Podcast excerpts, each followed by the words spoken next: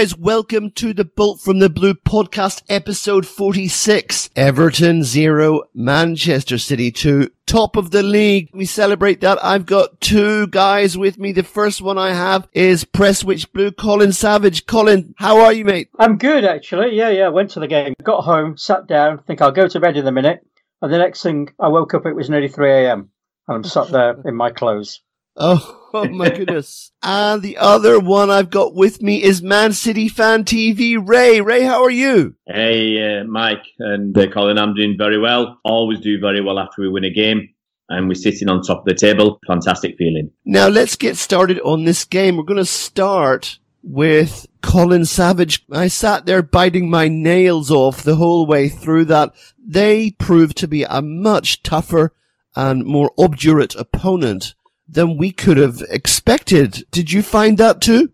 Yeah, I mean, it reminded me of going to Goodison in the David Moyes era, where Everton would hassle you, be all energetic. They'd move the ball quite quickly. We used to be relieved if we ever got to half time nil nil, but we generally didn't get to half time nil nil because generally Everton scored in the kind of 38, 42 minute time slot. So, yeah, it was a much tougher game than I was expecting, considering the way Everton have played recently. Ray, Everton made a number of changes to their lineup, started with a lineup that we didn't expect. Some of their senior players like Sigurdsson, Richarlison, Tosun, they were left on the bench and he went with a few of the kids, didn't he? Uh, for us, uh, non-Evertonians, it was a bit of, uh, of a surprise.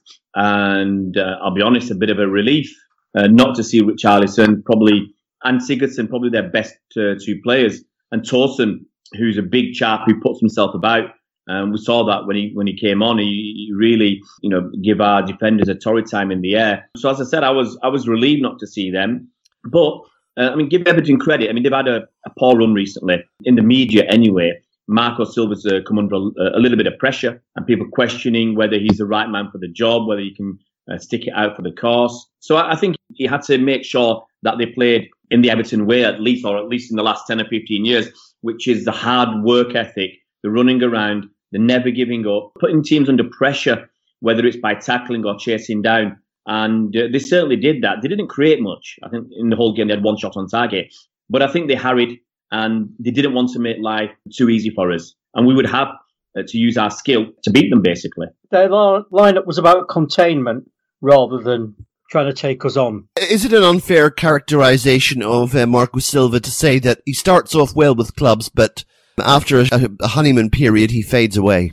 I do believe a manager needs a good two seasons to get teams playing the way he wants. I Had a chat to Nigel Gleghorn, who used to do the co-commentary for Radio Manchester, and he'd been a, a manager and a coach, a manager, and he said your first season is just coming to grips with what you've got in front of you. You start to make the crucial changes, and perhaps the second summer, you know, you start the fine tuning.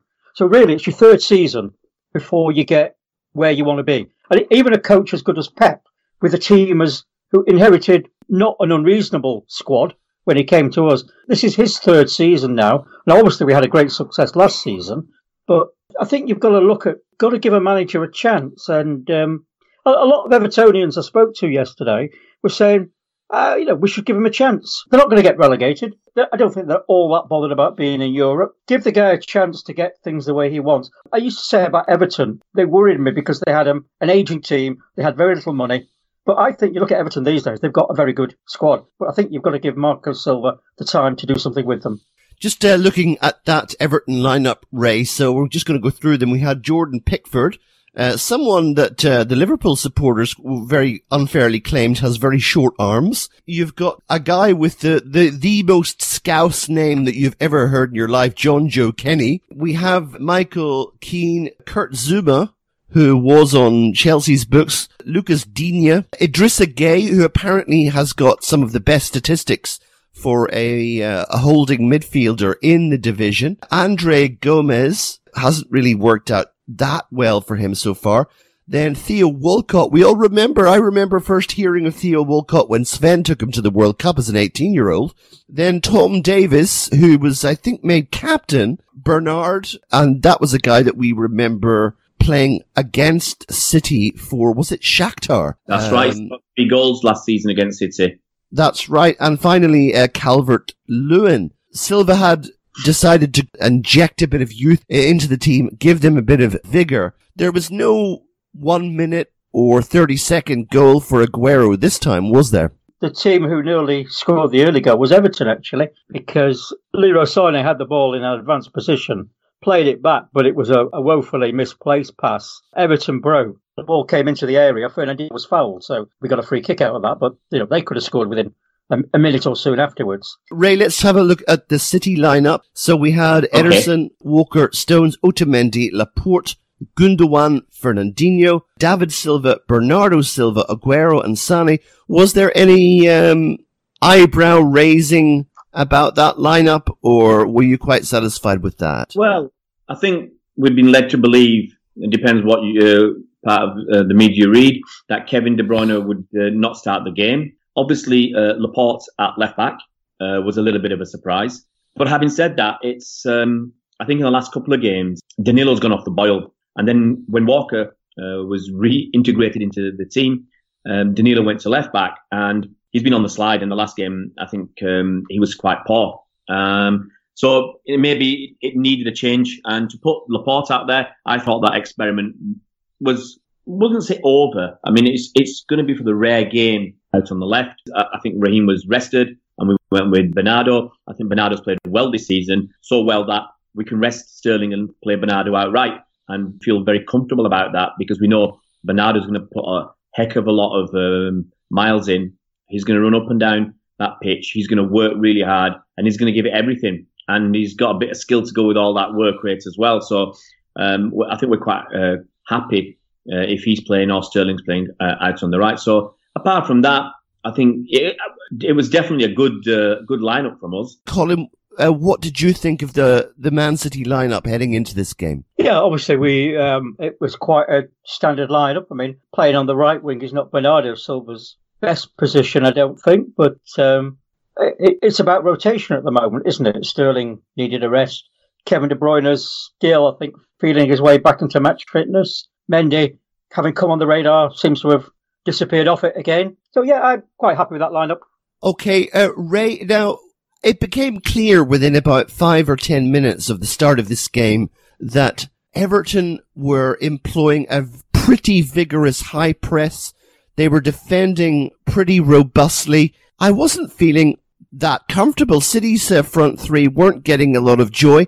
And that's pretty much the way that it proceeded right until just before the halftime whistle. How did you feel about it as, uh, as the game was unfolding? I wasn't that worried. I, I, I personally thought we had a reasonable start to the game. Then we had our normal lull where the the opposition team find a way to get some sort of foothold in the game. And at that time it was nil nil, so they definitely had a foothold in the game. So to be honest, I wasn't worried because there were mistakes in Everton as well, and we had opportunities, not chances, but we had opportunities to create good chances, especially out um, where there was a lot of space out on on the left uh, on Sane's wing, and we had Pickford making errors. He made one really glaring error in uh, in the first half where we should have scored, and I think he made another one. Was it in the second half where we could have scored again? So I wasn't overly concerned in the first half. Second half was a different story, where where I was more nervous and tense. But as the game goes on and you're only winning one 0 um, and you're not looking like you're going to put it to bed, I think it's only natural and normal uh, to feel a little apprehension and anxiety. That's the word I'm looking for. Colin, I was getting just, I think the best way to describe it was increasingly agitated as that first half went on. How did you feel about it? It it's funny because I watched the game, obviously I was there at the game, so I'm watching it in real time. And then I watched it back today uh, the full game back today. Obviously, it helps knowing what the result was. But yeah. that, that first half, when you look at it kind of dispassionately, actually, we were very comfortable. Very, very comfortable. Without creating a great deal, although we did have our chances, we were quite comfortable. Everton were, were more about containment. I was never really worried that we would get to half time other than nil nil.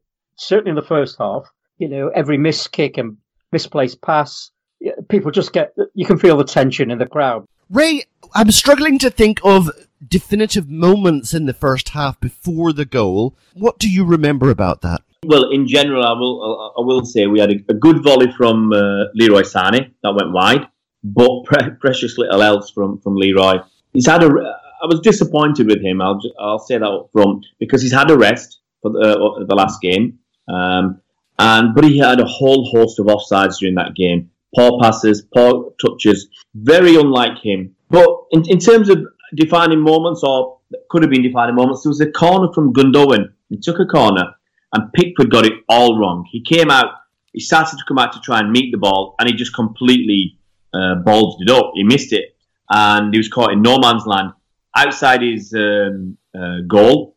Goal was totally empty, and Laporte headed it, and he just didn't get it as clean as he should, and he put it on the wrong side of the post. And all he had to do was put it on target, and it had been a goal. And you could see he knew um, uh, he'd, he'd messed up because he had held his uh, head in his hands um, because it was a was it a shocking miss or a, a poor miss? I, I, don't know how badly you want to say it because he should really have got it on target. He wasn't under uh, any significant pressure, so he should have got it on target. So that was one uh, moment. Um, I think we also hit the bar. I think uh, Silva had a. Uh, he was near the byline. He put the ball in. Gundogan and uh, Aguero attacked it. I think Gundogan got the touch and it hit and it um, cannoned off the bar. Um, but really, that was about it until we scored. Yeah, I mean, I've got in my notes a lot of um, David Silva hit the ball a bit too long, yeah, or Leroy Sané failed to control it, yeah. or someone put the ball behind someone else, yeah. or you know didn't get a decent shot away. So I think we were in control that first half. Yeah, we could have come, we could have had a couple of, you know, if, if we we had our shooting boots on. There, there was a couple of offside decisions towards the end of the first half, which looked very, very dodgy indeed. Uh, particularly when you think about what Liverpool got away with on Monday night.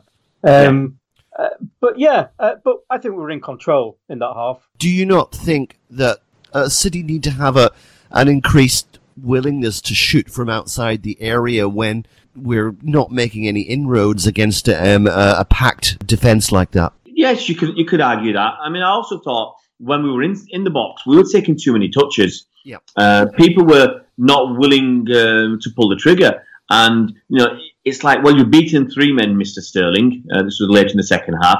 Please, please have a shot. You don't need to beat the fourth man. And there was quite a few occasions with, I think Silva was guilty, Gundogan was guilty, Sterling was guilty. Many players, uh, uh, Aguero as well, have just taken too many touches and not letting pop.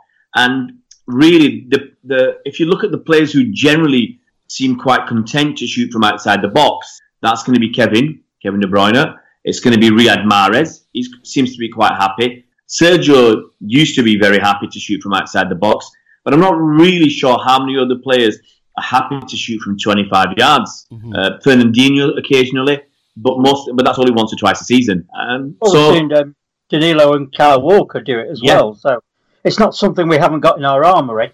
But we tend not to do it. Um, I think that it, it was frustrating that reluctance to to have a pop at goal when we were in the box because anything can happen. You know, we've seen it many times when we've had a shot, the goalie saved it, and someone's got a tap in, or there's been a deflection. And if you're not going to shoot, if you're still trying to create that wonderful opening for yourself, sometimes it feels like you're overcooking it. When it comes off, it's brilliant. When it doesn't, it's frustrating. Yeah, that's what I was going to say to Colin. Colin, is it not a little bit of a concern that teams they know what City are going to do? Now, I know that people say, well, you know, there are many occasions when you know what someone's going to do, but you can't do anything to stop it.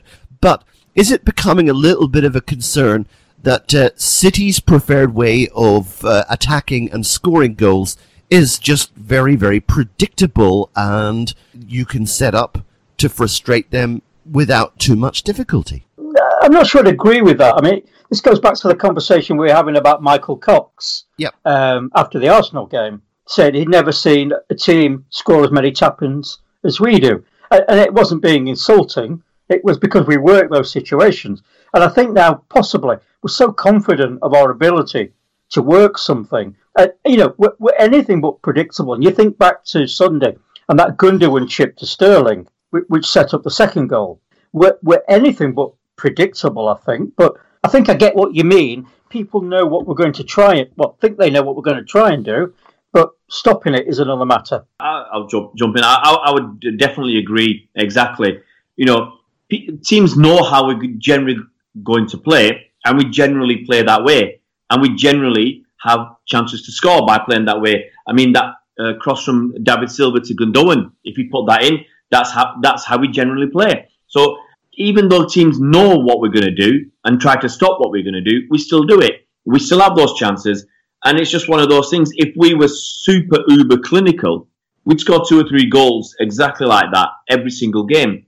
Um, so they can do what they want to stop us, but they can't stop us. It's up, it, at the end of the day, it's it's some of our, let's say, poor finishing or good goalkeeping that prevents us from scoring some of the some some more of those tap-ins. Uh, Colin, Everton had conceded 18 goals from set pieces in all competitions this season going into the game, but at the same time, of course, I often feel City don't make the most of their set pieces, but it worked for us this time. Can you talk us through the goal and the rising of the salmon that is Laporte for this particular goal?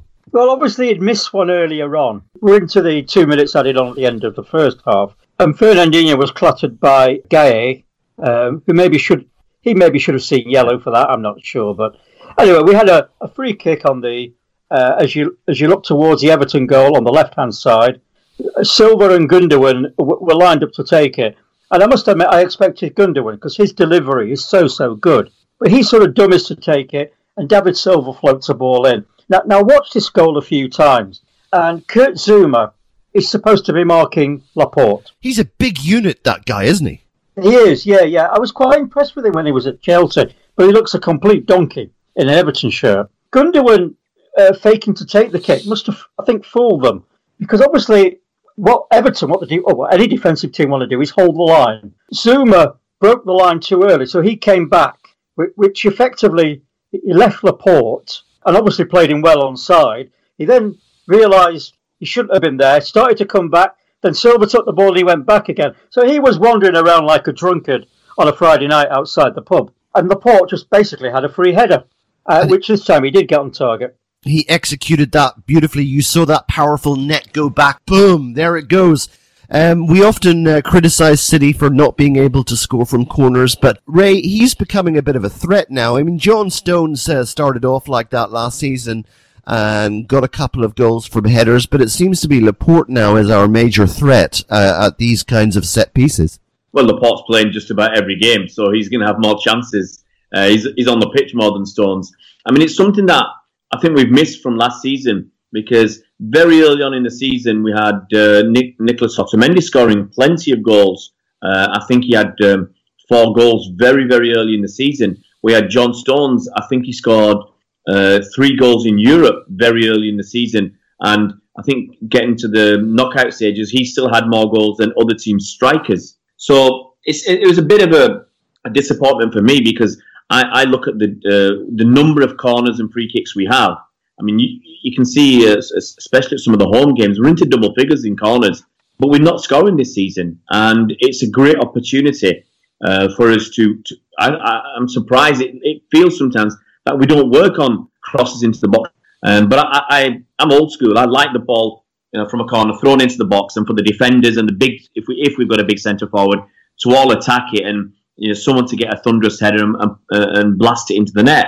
So that's what I like. And I've, I've, as I said, I've missed that. But Laporte, I mean, he had another one in the last game where he was offside and he hit it so hard. He headed it with such power. You know, it was like someone um, having a, a, a volley. It, it, just seemed he twisted his neck and really pushed it in. Uh, but that was offside. So he, he's getting into dangerous areas and he's getting into the box. It seems more and more because in the last game as well, didn't he put a cross in for Aguero to score? Mm-hmm. Um, so he, he's there and he's in the mix. And it feels like this was we had quite early on last season. We had a lot of our defenders in the in the box, whether they were it was just an attacking um, phase uh, or a, or a, a, corner or a free kick or something. We had goals from I think we had Walker in there, we had Nico in there. Everybody was getting in the box, so the players were all over the place, and it's good to see Laporte and, and the other defenders threatening as well in uh, in, op- in both open play and uh, from uh, dead ball situations.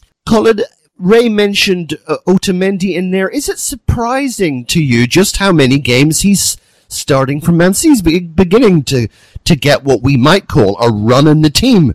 What what do you think about this? Seems to be, I don't know, there seems to be a bit of a feeling that maybe Stones has let the side down in some way. I don't know what's been going on there. But obviously, Stones has been left on the bench. Otamendi's come in.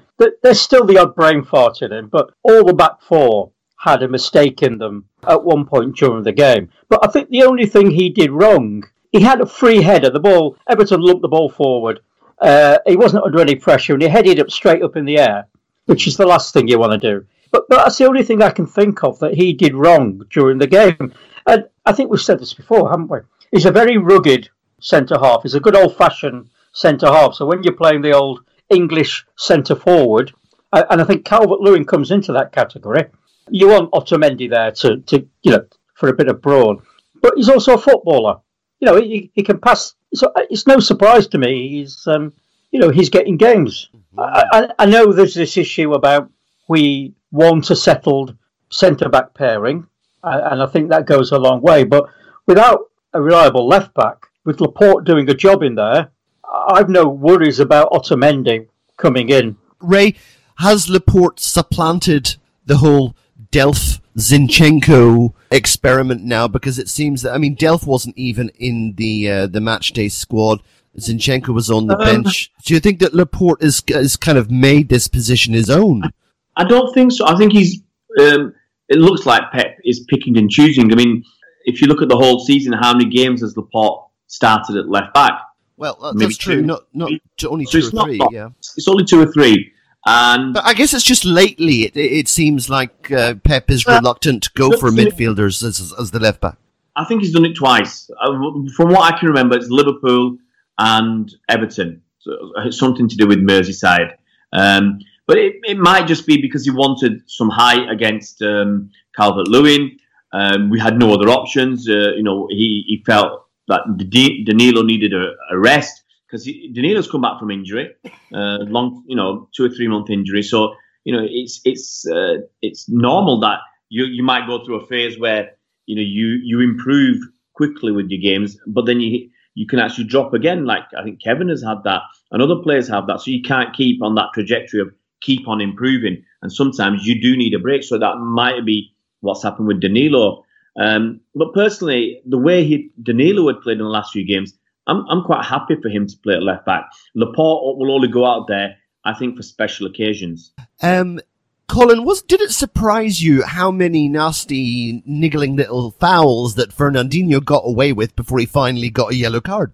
Um, no, actually, I, I, obviously you don't really take it in at the game. You know, you're not ticking things off. But when I watched it back, I watched the Fernandinho fouls, and I think there were three um, that I picked up that that you could you might look at and say was that worth a yellow card? Uh, none of them were in the first half that I could see. Um, so in on 51 51st minute there was a foul on Davies, which yeah might have been a yellow card, might not have been, but the referee had been quite lenient thus far. Because um, I say the w- when we got the free kick for the goal, um, Idrissa Gueye could have been yeah, I think it was him. Could have been yellow carded. Uh, Davies and Fernandinho were at each other's heels, ankles throughout the whole game. There was a, a second foul on Davies um, about the 63rd minute, and, and, that was that was almost the most innocuous of the lot. But all the Everton players started to get quite upset about that for for no reason. And I, and I think this this is thing about Fernandinho and his tactical fouling. Uh, and then of course the one he got booked for, I, I just it, it, I don't think it was that much worse than any of the others. It, it was probably worth on, the yellow on its own. Trod on his but, toe, uh, kind of. that was an accident. Accidentally. Yeah. Abs- yeah, exactly. But I think um, he got the yellow card as much under the totting up um, procedure as as for the foul itself. So you know, when I saw people going on about how did Fernandinho stay on the pitch, um, I'm not I'm not sure how Matic stayed on the pitch during United's game. Um, for, that's for sure. But I, I thought, you know, a yellow card was about he came out of that with a yellow card. I think that was about right. Yeah. I mean, I, I, I can't really see if well if the referee wouldn't give a yellow card in the first half to the Everton player for the foul on Fernandinho, um, then he was how could he give um, a yellow card to Fernandinho for lesser fouls on other players? So it, you're right, Colin. It was a matter of totting up, and I actually think a little bit of the pressure from the Everton players after the yeah. second innocuous foul. They give the referee a lot of pressure, and it was. I think the referee said to Fernandinho, "Next one, you're going to get booked."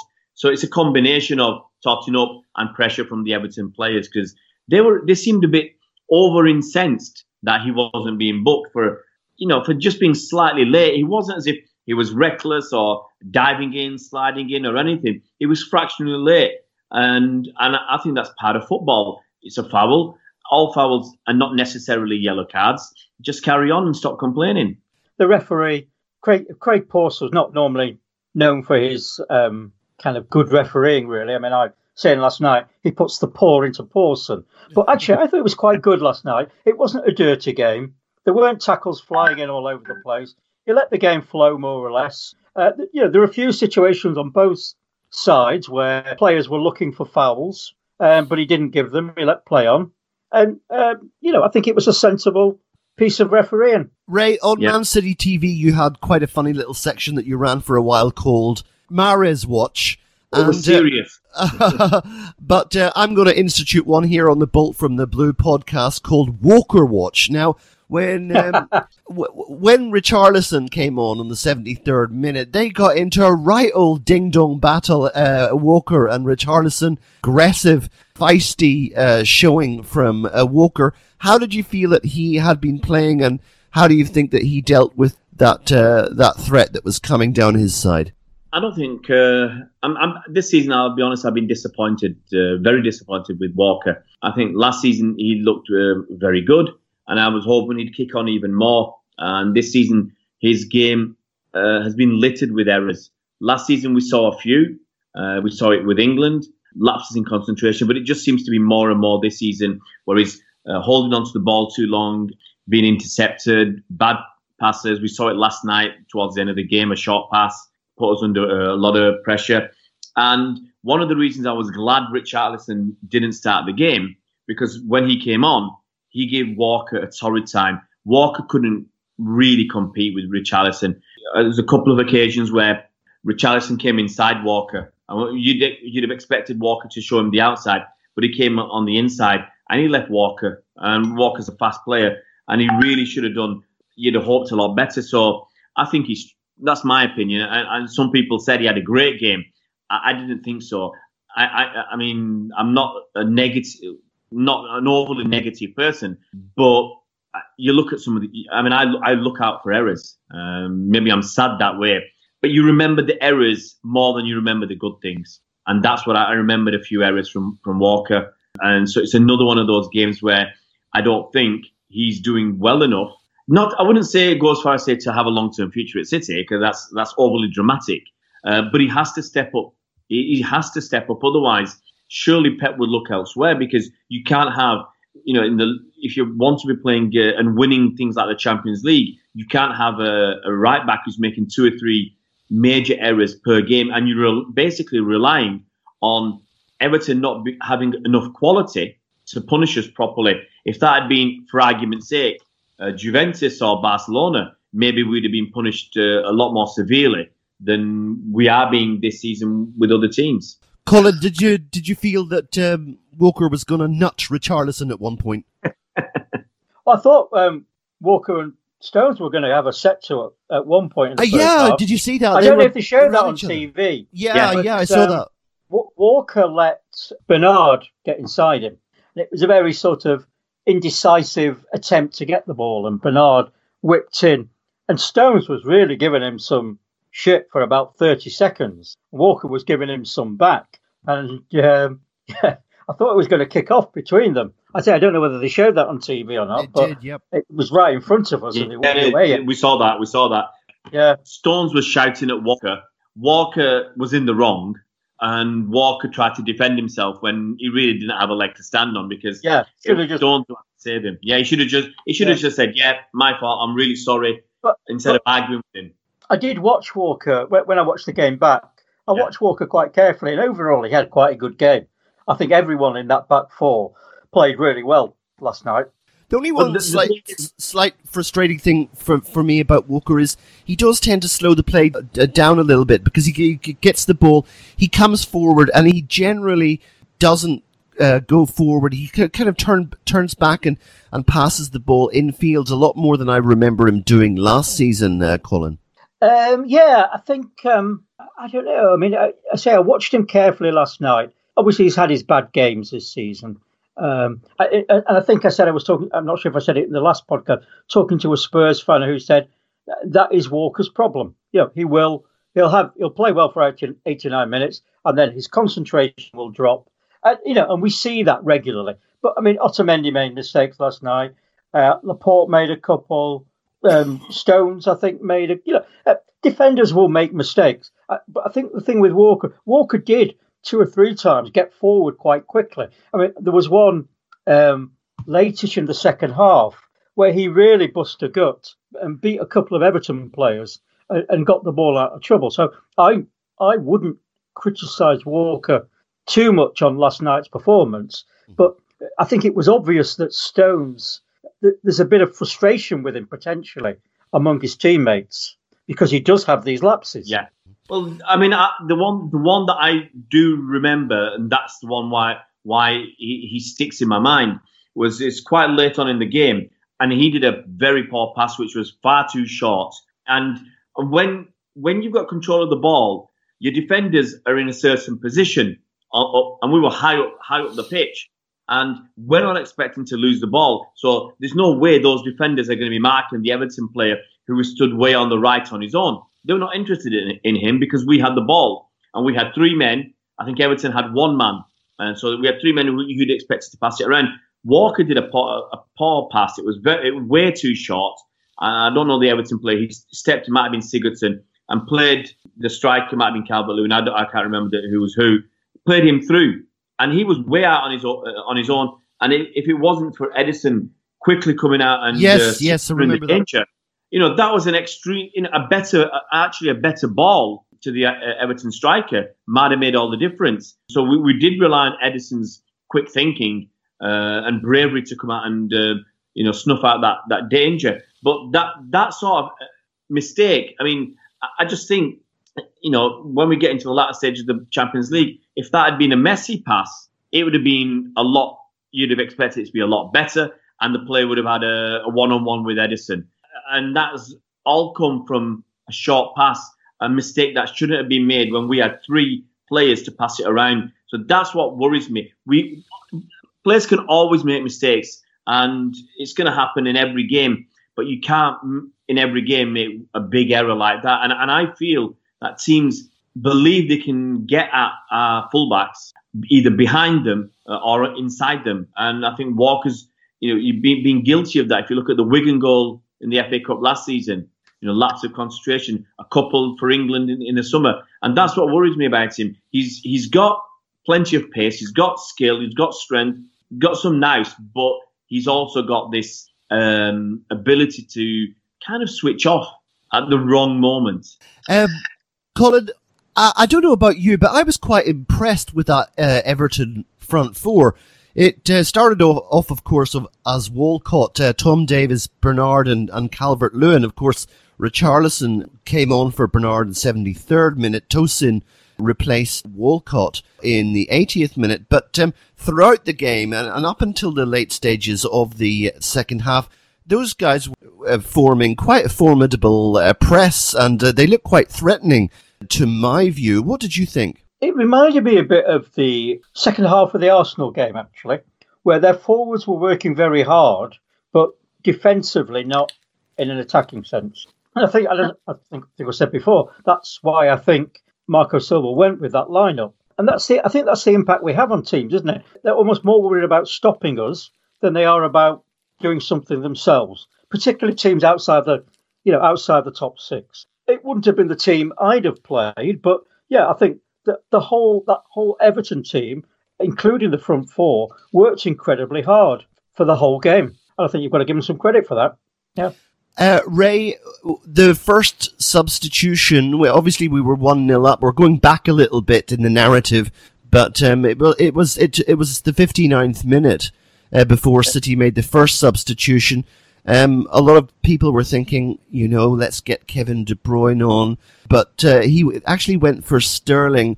Um, was that the right substitution, uh, and did, you think that Leroy had uh, had run his course by that point?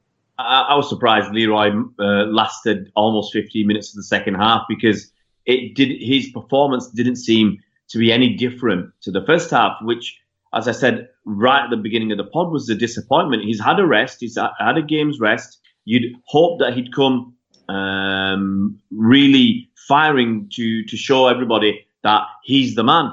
And uh, as, as Colin has said as well, you know the passes they were a, a bit long the number of offsides for Sané must have been four or five. And he's got such pace that you feel he, he shouldn't be offside. He doesn't need to be.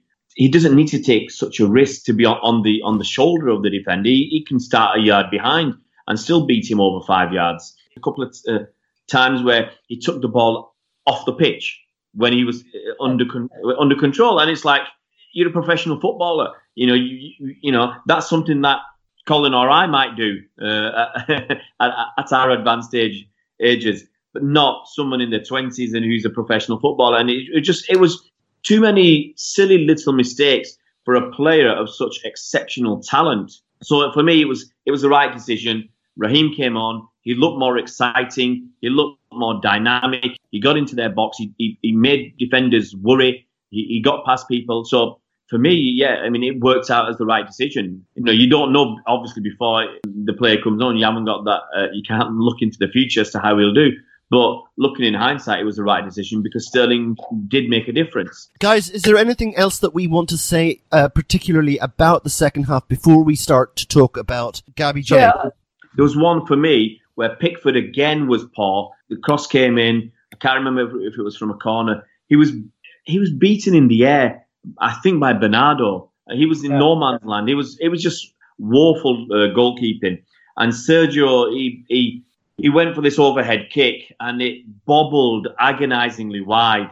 And you know when, when he hits it, it was like, oh, this is going to be a fantastic goal. Not only is, is he my fantasy football captain, I'm getting double points and everything else. I'm feeling really good about this, and it's going to be a great overhead kick, and it's gonna, but it just bobbled the wrong side of the post. But that was the second time in the game that Pickford had made a, a massive error, and I think he made a good save earlier on as well.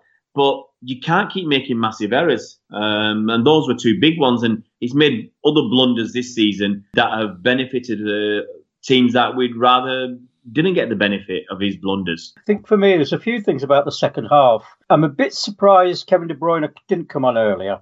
Yeah. Because David Silva was having a very, very quiet game.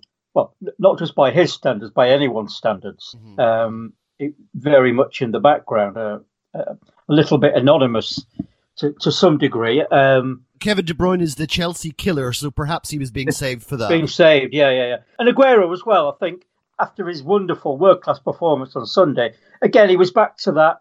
And I think Sunday must have taken it out of him, but he was back to that running into trouble with the ball. Nothing terrible, but he looked tired. He looked kind yeah. of mentally and physically tired. And I'm a bit surprised that Gabriel Jesus wasn't on before, what, 78 minutes. So, you know, I, would have been looking to get Gabriel Jesus on by 70 minutes uh, yeah. and, and, get some running up there. So that, that, that, was the only couple of things about the, the second half. But there's one last thing. Two or three occasions where we had a chance for a shot on or around to the edge of the box uh, Silva and Gundogan, and I think Aguero, and maybe yeah. someone else wasn't well. quick enough to take the shot. Sterling, uh, they weren't quick enough to take the shot, which, which was a little bit worrying because, of course, Everton then were bringing on their more attack-minded players. So Sigurdsson came on for Gomez, and Richarlison came on for Bernard, and finally Tosun came on for Walcott. Well, Gabriel Jesus did come on, as you say, for Sergio and he did make a difference. Talk me through what happened. Well, KDB, KDB had only been on the pitch for five or six minutes, but you could feel his impact. Je- uh, Jesus, he obviously came on for Aguero, and you could feel his impact too, because I think possibly Aguero was flagging a little bit. He's putting a, obviously a sterling effort at the weekend, um, and he's worked hard. Uh, he worked hard last night, and, and Jesus was there running, working exceptionally hard, uh, and I'm really pleased. He's he's got a lot of goals because I feel his game, his overall game has improved as well with the with the confidence he's got and his willingness to work hard and smarter. So yeah, KDB put an early ball through to, to Gabby, and it felt like it was going to be Southampton, uh, our Centurion goal all over again. As Gabby tried to chip Pickford as Pickford came kind of sliding out, and I think he got his hand or his face to it, and it ballooned up in the air. Jesus was quicker uh, off the mark, quicker to react. He headed the rebound into the net, and it kind of looped and went slowly. And it was you knew it was it was it was virtually the last kick of the game, um, and it just uh, looped in. Everton defenders tried to get back, but it was uh, yeah, it was too late, and uh, game was done and dusted. Colin, there were two wonderful, two wonderful times to score goals, weren't they? I mean, yeah. just, just, I mean, you couldn't have scripted it better one in the dying um, moments of the first half, and the second one, you know, pretty much uh, on 90 plus seven. It, it was uh, the, the kind of clinical edge that we've been looking for, wasn't it? Well, yeah. I, and of course, in terms of the atmosphere, um, that just really set it up. Because, I mean, Everton had actually started for the first time to look a bit threatening in those last 10 minutes or so. And they'd had a couple of opportunities, and one, as soon, almost as soon as Richarlison came on, Walker made that poor touch on the ball, which put the ball into his path. There was another one where Fernandinho got the ball taken off his toes, and Everton had um, an attack which fortunately came to nothing. They had a free kick later on. From that free kick, of course, we got the goal. But yeah, you can imagine the atmosphere. Cameras are above the away fans at Everton, so you can't really see everyone going crazy. But yeah, it was fantastic when that second goal went in. Andy sent me some um, uh, some video footage last night uh, of uh, he'd actually uh, recorded the goal being scored and the fans going mental. And I think that's one thing always take away from these away games is the fan contribution to the atmosphere. They are an extra man almost, uh, you, and you can hear it on TV loud and clear. The City fans singing away pretty much throughout all the game. Andy sent me footage of both goals, and the City fans were going absolutely ballistic. The second one, it was incredible, and there's nothing that beats going to a game because you get in amongst the you know the City fans who are going uh, up and down the country, and it is an electric uh, atmosphere, uh, and and the feeling when we score. I mean, it's great when you when you score at home, when you're in amongst all the other City fans, but away it's got it seems to have that extra special feeling because every single person around you is going mental and it's great to be in amongst 3000 people all going crazy at the same time and you can we could let our hair down and go mental too so it's great it's a great feeling well guys i hope to share this with you because the next game is manchester city against chelsea i'm going to be in there and i, I hope to be uh, launched from the top of that stand in into the middle of uh, City supporters when we beat yeah. them next week. Colin, it's it's all a question, isn't it, of which Chelsea turns up? Is it going to be the Chelsea the Chelsea that beat us two 0 or is it going to be the Chelsea that lost 4 0 to uh, Bournemouth? That's the well, question. You know, even, even the Chelsea that beat us 2 0, we could have been well on top of that game before that before half time.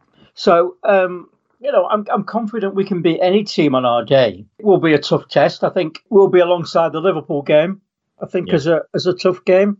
I can't see it will be anything else. But let, let's hope that the fairly inept Chelsea that got beat 4 0 by Bournemouth turns up. Yeah, and it raised all kinds of behind the scenes drama with Sarri and the board yeah. and him calling out Hazard and saying that he can't motivate them it's a it's a quite a nice uh, atmosphere from our point of view of what's going on in the background there at uh, Stamford Bridge, isn't it?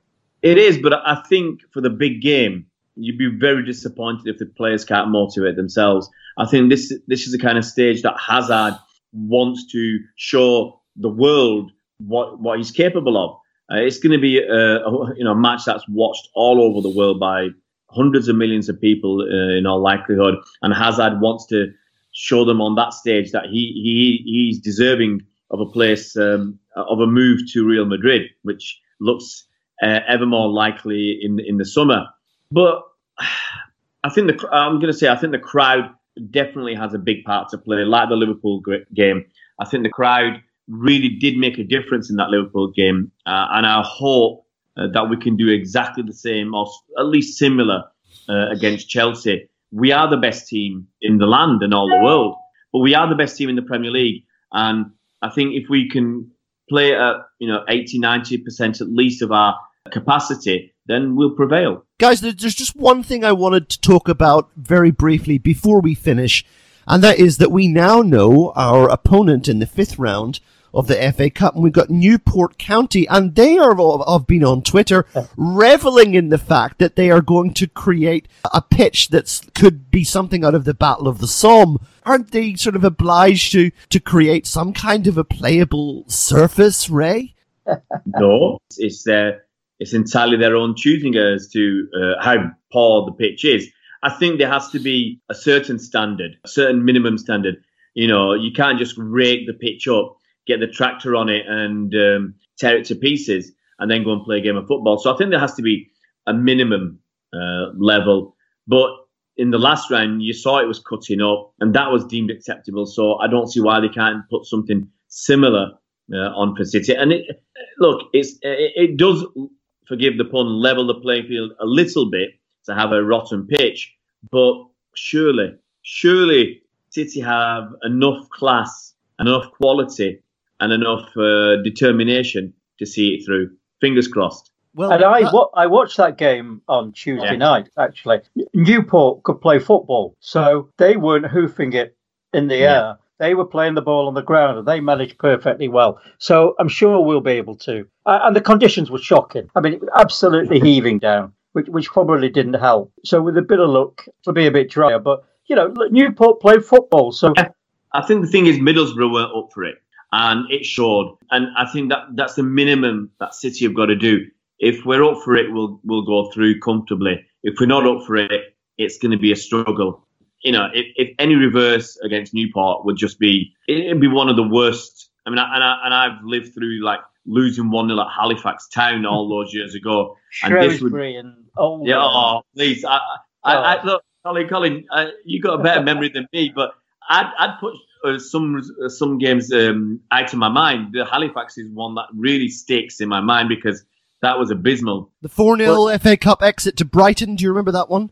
No, certainly yep. not, mate. You know, I don't yeah, remember. Yeah, don't, yeah, we're gonna we're gonna have a whole podcast on City's FA Cup exits, couldn't we? But let let's look forward to the game against. Um, that, and it's wonderful, isn't it? I mean, it's the romance of the cup. How can people disrespect this competition when you get, you know, all right, there are a lot of ordinary games, but you get Newport County versus Manchester City. And, you know, you think about, about Burton, what their fans must have been thinking. And it sounds a bit arrogant, but can you imagine the boots on the other foot and you're thinking you're going to see Sergio Aguero, you're going to see David Silva, you're going to see Kevin De Bruyne, you know, you're going to see Aymeric Laporte and John Stones, you're going to see Fernandinho probably. Great for them, lovely. Uh, and they're going to be up for the fight. There's no doubt about it. I actually had to look up Newport on the map to find out where it was. I couldn't, you know, that shows you the level of my education, but the level of your ignorance, mate. Uh, the level of my ignorance. Yeah, I mean, it's down there in southeast Wales. Will either of you two chaps be um, be tempted to make that trip? What do you think, Ray? Depends on tickets. I mean, it's uh, off the top of my head, it's a small ground. There's uh, going to be probably little more than a thousand tickets available and it's already tough to get tickets. Where in for a normal league game where we might get three thousand, it's already very difficult. So if there's only a thousand or a little over a thousand available, it's going to be like pulling hen's teeth. Yeah. I think they're putting up um, a temporary stand. So I have heard we may get about 1,600 tickets, but it is a hell of it. I went down to Cardiff, and Newport's the last stop on the train before yeah. Cardiff, and Cardiff was a real killer of a trip. I'm not sure uh, you say tickets will be like gold dust for this one, yeah. but obviously it's on TV as well, which I, I guess helps. I think we'll leave it there. We're looking forward to the game against Chelsea. And uh, following that, of course, game against Newport, we'll be with you after both games on the Bolt from the Blue podcast. But it's time to uh, say cheerio for, for now and express our gratitude to our two guests. So, first of all, thank you very much, Ray. Uh, as I say, it's always a pleasure. And also, Prestwich Blue Colin Savage. I can only echo what my fellow um, podcaster said. It's always a pleasure to be with you and Ray. Thank you very much, guys. Uh, thank you all for supporting the uh, Bolt from the Blue podcast. Keep listening. We'll keep churning out these pods. And until the next time, as we always say, have one on us and up the blues.